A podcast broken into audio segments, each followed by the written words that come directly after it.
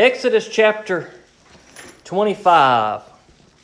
I told you guys a couple of weeks ago that we were going to kind of speed through a large portion of Exodus, and that's going to start tonight. We're just going to kind of cover a whole bunch of chapters at once. Now, have no fear. I say we're covering a whole bunch of chapters. I'm only going to uh, read one verse here, and then we'll talk about a couple of other verses in the New Testament uh, that I believe are beneficial in helping us see God's ultimate fulfillment of what we're going to talk about. But I would encourage you to read Exodus chapter 25 through 31. And what God is doing in these verses is He is giving the Israelites instructions on building the tabernacle. Uh, on, on, on how everything needed to be laid up. There's a lot of instructions on the materials to use, the exact uh, length, and, and, and the things were to be spaced out, and the way things were to be built, and the coverings that things were to be made with, how the priests were supposed to be dressed.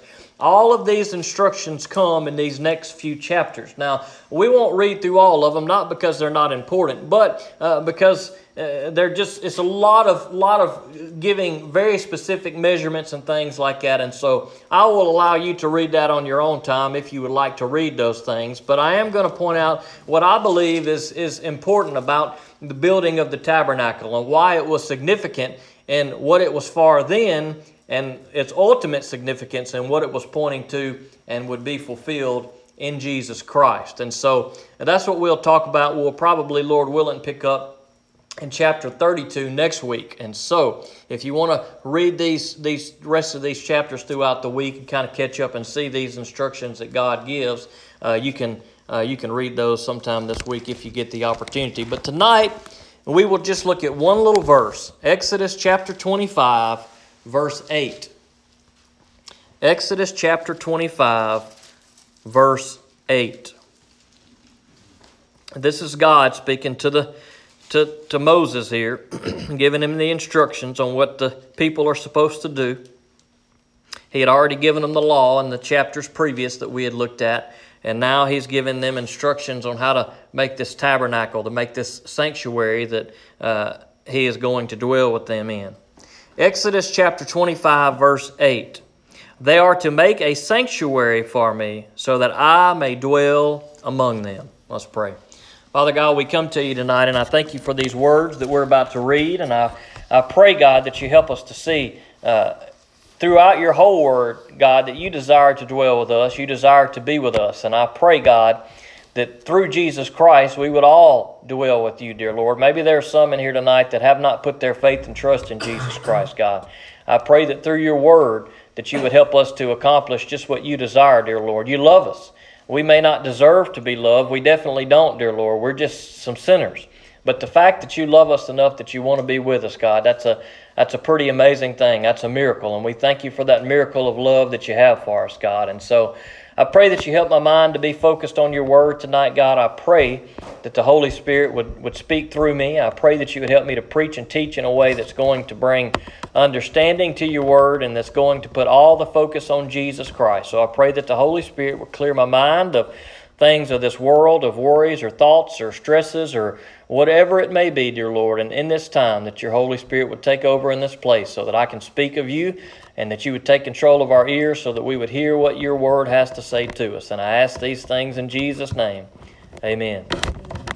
I think that this verse does a good job of summing up uh, what I believe is ultimately what God's desire is, and that is is that God desires to dwell among His people. He wants to be with us. Even when Adam and Eve were in the garden, uh, the Spirit of God would come down and be among them. And here, God tells His people clearly, tells Moses, "I want to dwell among my people." And so the way that that was going to take place is there were going to have to be some things that were going to have to be done. God wasn't just going to come uh, upon them at any time, anywhere, in any place. God was going to come to a certain place, and it was going to be in the Holy of Holies in this tabernacle that they were going to construct. This inner sanctuary, the holy most place, is where God was going to come and dwell among the people. And so he begins to give Moses very, very detailed instructions on exactly how everything is supposed to be. There's going to be a courtyard outside, uh, there's going to be an altar, uh, there's going to be all of these things that are going to be put there lampstands and tables and, and incense, and, and all of these things are going to take place, and they're going to go from the courtyard into the holy place, and then behind the veil is going to be the Holy of Holies, where will sit the Ark of the Covenant. And only the high priest is allowed to go in there once a year and make sacrifices on behalf of the people. And that's where God is going to be with the people. He is going to dwell with the people in this tabernacle that they are to build. And He gives Moses these instructions, and He says, They are to make a sanctuary for me so that I may dwell among them. Now, we see as we get into the New Testament and even in the Old Testament that God is already preparing for a new way and a better way. A better way than this whole system that He's spelling out to them in great detail. He is already preparing us as we read through the Old Testament for what is going to come and what we call the New Testament, and that is Jesus Christ. That is, God desires to dwell among His people but he knew that the old way was never going to be good enough. And so these things that he spells out for Moses, they are a copy of, of the way things are supposed to be. They are a shadow of the things that are to come, that are going to be perfected and fulfilled in Jesus Christ, so that we can dwell among God for all of eternity.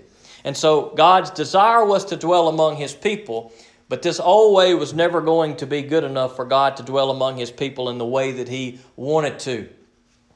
And then in John chapter 1, verse 14, we kind of get a glimmer of the hope that is to come in Jesus Christ. John chapter 1, verse 14 says, And the Word became flesh and dwelt among us, and we saw his glory, glory as the only begotten from the Father, full of truth.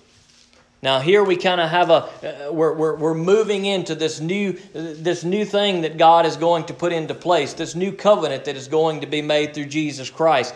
In the Old Testament, God desired to dwell with his people, and it was done in a sanctuary. But here in John chapter 1, verse 14, the Word became flesh and dwelt among us. That is Jesus Christ. So he's, he's making that transition from the old way to the new way to the better way. Now, we are reminded on a couple of different scriptures what uh, God dwelling in us in the temple that is our body, we're reminded of that, that shift, that change as to what the old was like into what the new was like. In the old way, the people had the sanctuary, the tabernacle. That's how God dwelt among them. But in the New Testament, in Jesus Christ, it is the Holy Spirit that indwells in us. Therefore, we don't have to set up a tabernacle to go before God. We don't have to have a high priest that goes before God once a year because we have the Holy Spirit indwelling in us. God dwells with us all the time, not just in a tabernacle. We don't have a high priest once a year, we have a high priest for all eternity in Jesus Christ. In Romans chapter 8, verse 9, it says, However, you are not in the flesh, but in the Spirit, if indeed the Spirit of God dwells in you. So, if we are God's people, if we have accepted Jesus Christ, and we have scripture that tells us that the Spirit of God dwells in us, God is always with us. God, three in one God the Father, God the Son, and God the Holy Spirit. And when we come to Jesus Christ, the Holy Spirit indwells in us, and God is dwelling with us just as He desired to way back that we see here in Exodus. God dwells in you, but if anyone does not have the Spirit of Christ, he does not belong to him. That's the there's a distinction there. For those who are in Christ, what's the differentiator between a Christian and a non-Christian? Well, for the Christian, the Holy Spirit, God, dwells within us. For the non Christian, the Holy Spirit doesn't dwell within them. Now, God desires to dwell with all human beings. He desires that we would all come to Jesus Christ, that we would all seek Him for forgiveness. Not all will, but I believe that God would want all people to repent of their sin and come to Him, but there are some who are simply not going to do that. As a result, the Holy Spirit is not going to dwell within them. But for those of us who have put our faith in Jesus Christ, that dwelling of God in us takes place upon us accepting Jesus Christ and the Holy Spirit coming into our heart. Another good reminder of this, this same type of thought process, Paul talks about in 2 Corinthians chapter 6, verse 16.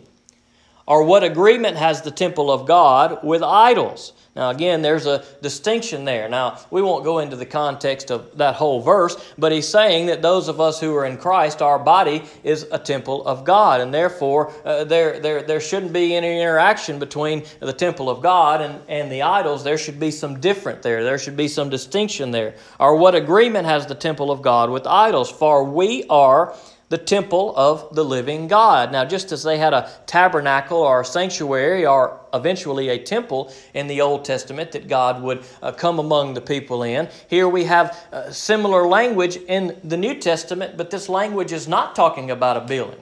It's talking about the Holy Spirit indwells in us. It says that we are the temple of God. God is switch from the old covenant way to the new covenant in Jesus Christ. Therefore, there's no need for the tabernacle, there's no need for the temple. Jesus Christ dwells in us.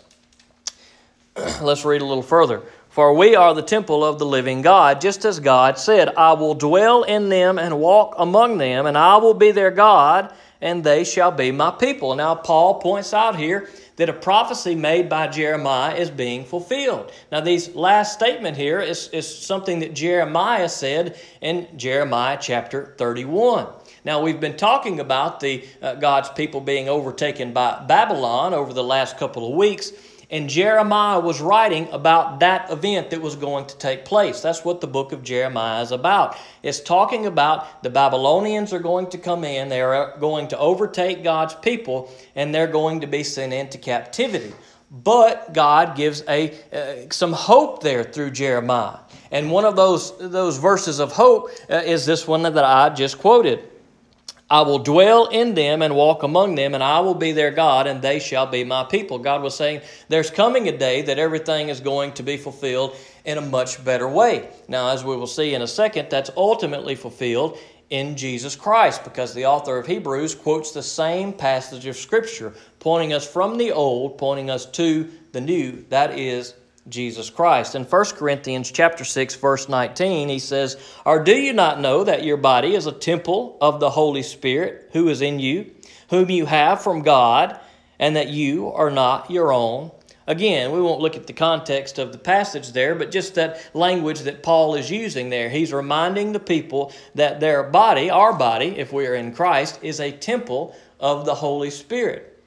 So, this language of God dwelling with His people and desiring to dwell with His people in a sanctuary, a tabernacle, or temple in the Old Testament, this language has shifted gears from a building to a person, to those who are in Christ. The Holy Spirit indwells in us. God has a dwelling with us. We have a relationship with God, we have a communication with God always and eternally through Jesus Christ. There's no more need for a sacrifice. There's no more need for a high priest. There's no more need for a temple because Jesus Christ has fulfilled everything in the best possible way that there is. And so in the Old Testament, all these things revolved around all these different things that were to go on. But in the New Testament, everything is centered on, revolves around Jesus Christ and Jesus Christ alone. God's perfect plan came to place when Jesus Christ gave his life on the cross for us. We see this talked about in Hebrews chapter uh, 8, verses uh, 7 through 13. If you want to flip there, you can. Hebrews chapter 8, verses 7 through 13. I would encourage you to read chapter 9 too sometime if you get an opportunity. Uh, but here, the author of Hebrews in chapter 8, verse 7, he talks about this superior covenant.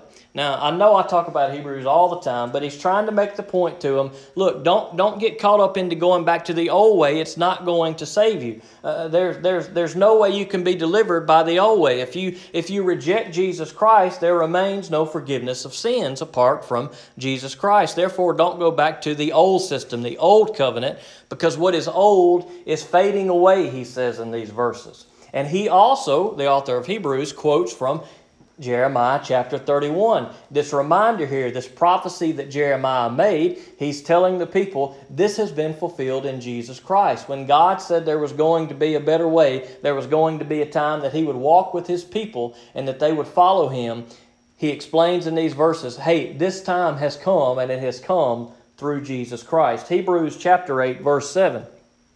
For if the first covenant, that is the covenant that we've been talking about, the Mosaic covenant, the law, For if the first covenant had been faultless, there would have been no occasion for a second one.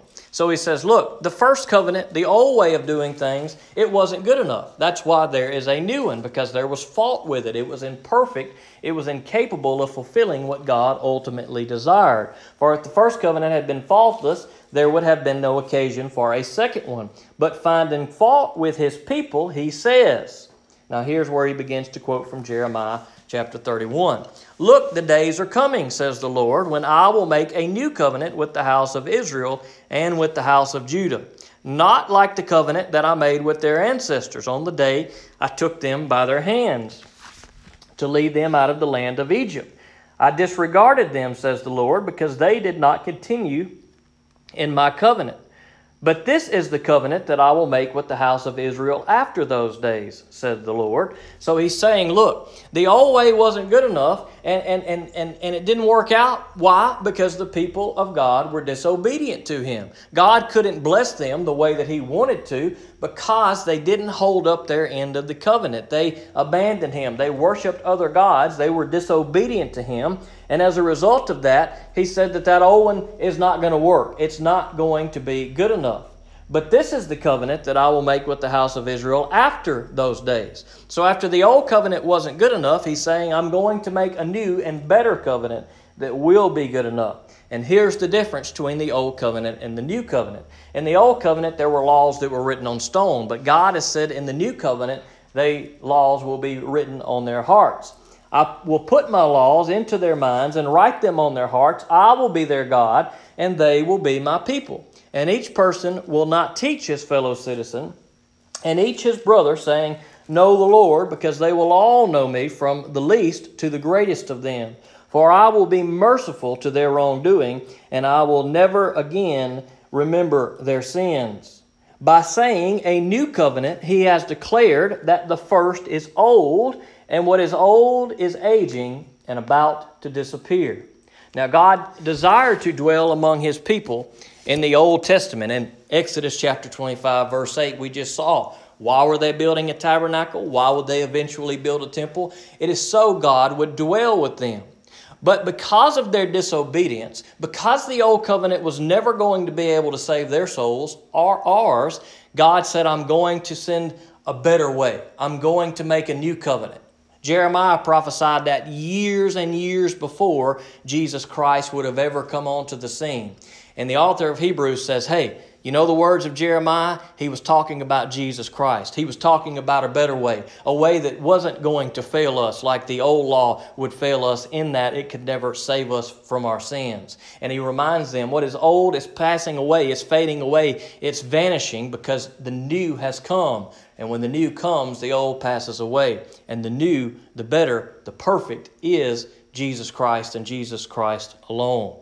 And so we kind of see this transition. God dwelled with his people in the tabernacle, in the sanctuary, in the temple in the Old Testament. Then he sent Jesus Christ to dwell among us in the flesh. Upon Jesus leaving, he sent the Comforter, the Holy Spirit, who indwells us in our bodies as we are a temple of God the Holy Spirit is in us, we have direct communication with God through our high priest for all of eternity, through Jesus Christ. No need for a temple or a tabernacle. And God will bring His dwelling with us to, uh, to, to, perfection or to completion uh, upon Jesus Christ's return and us being with God for all of eternity. We will finally get to be God's people. He will finally get to be our God. We will dwell with Him and we will love Him and He will love us. And what a beautiful day that will be. In Revelation chapter 21, verse 3, and I heard a loud voice from the throne saying, Behold, the tabernacle of God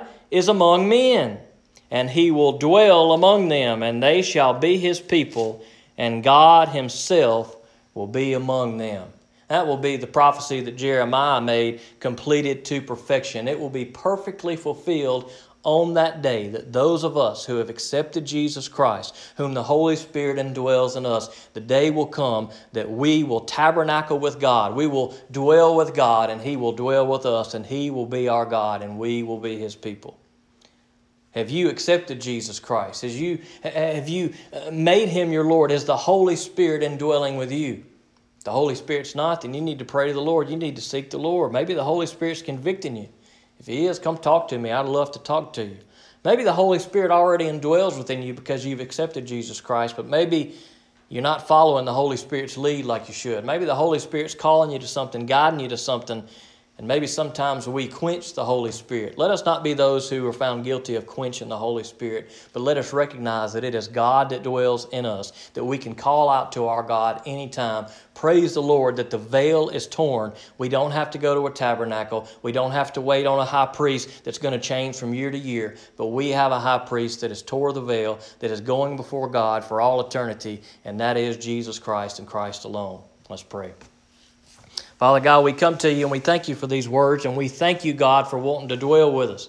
God, we thank you for Jesus Christ fulfilling everything that needs to be fulfilled. God, that we don't have to get out there and measure out buildings and, and, and measure out sanctuaries and, and make things just so, God, because we could never do it the way you want, to do, want it done, dear Lord.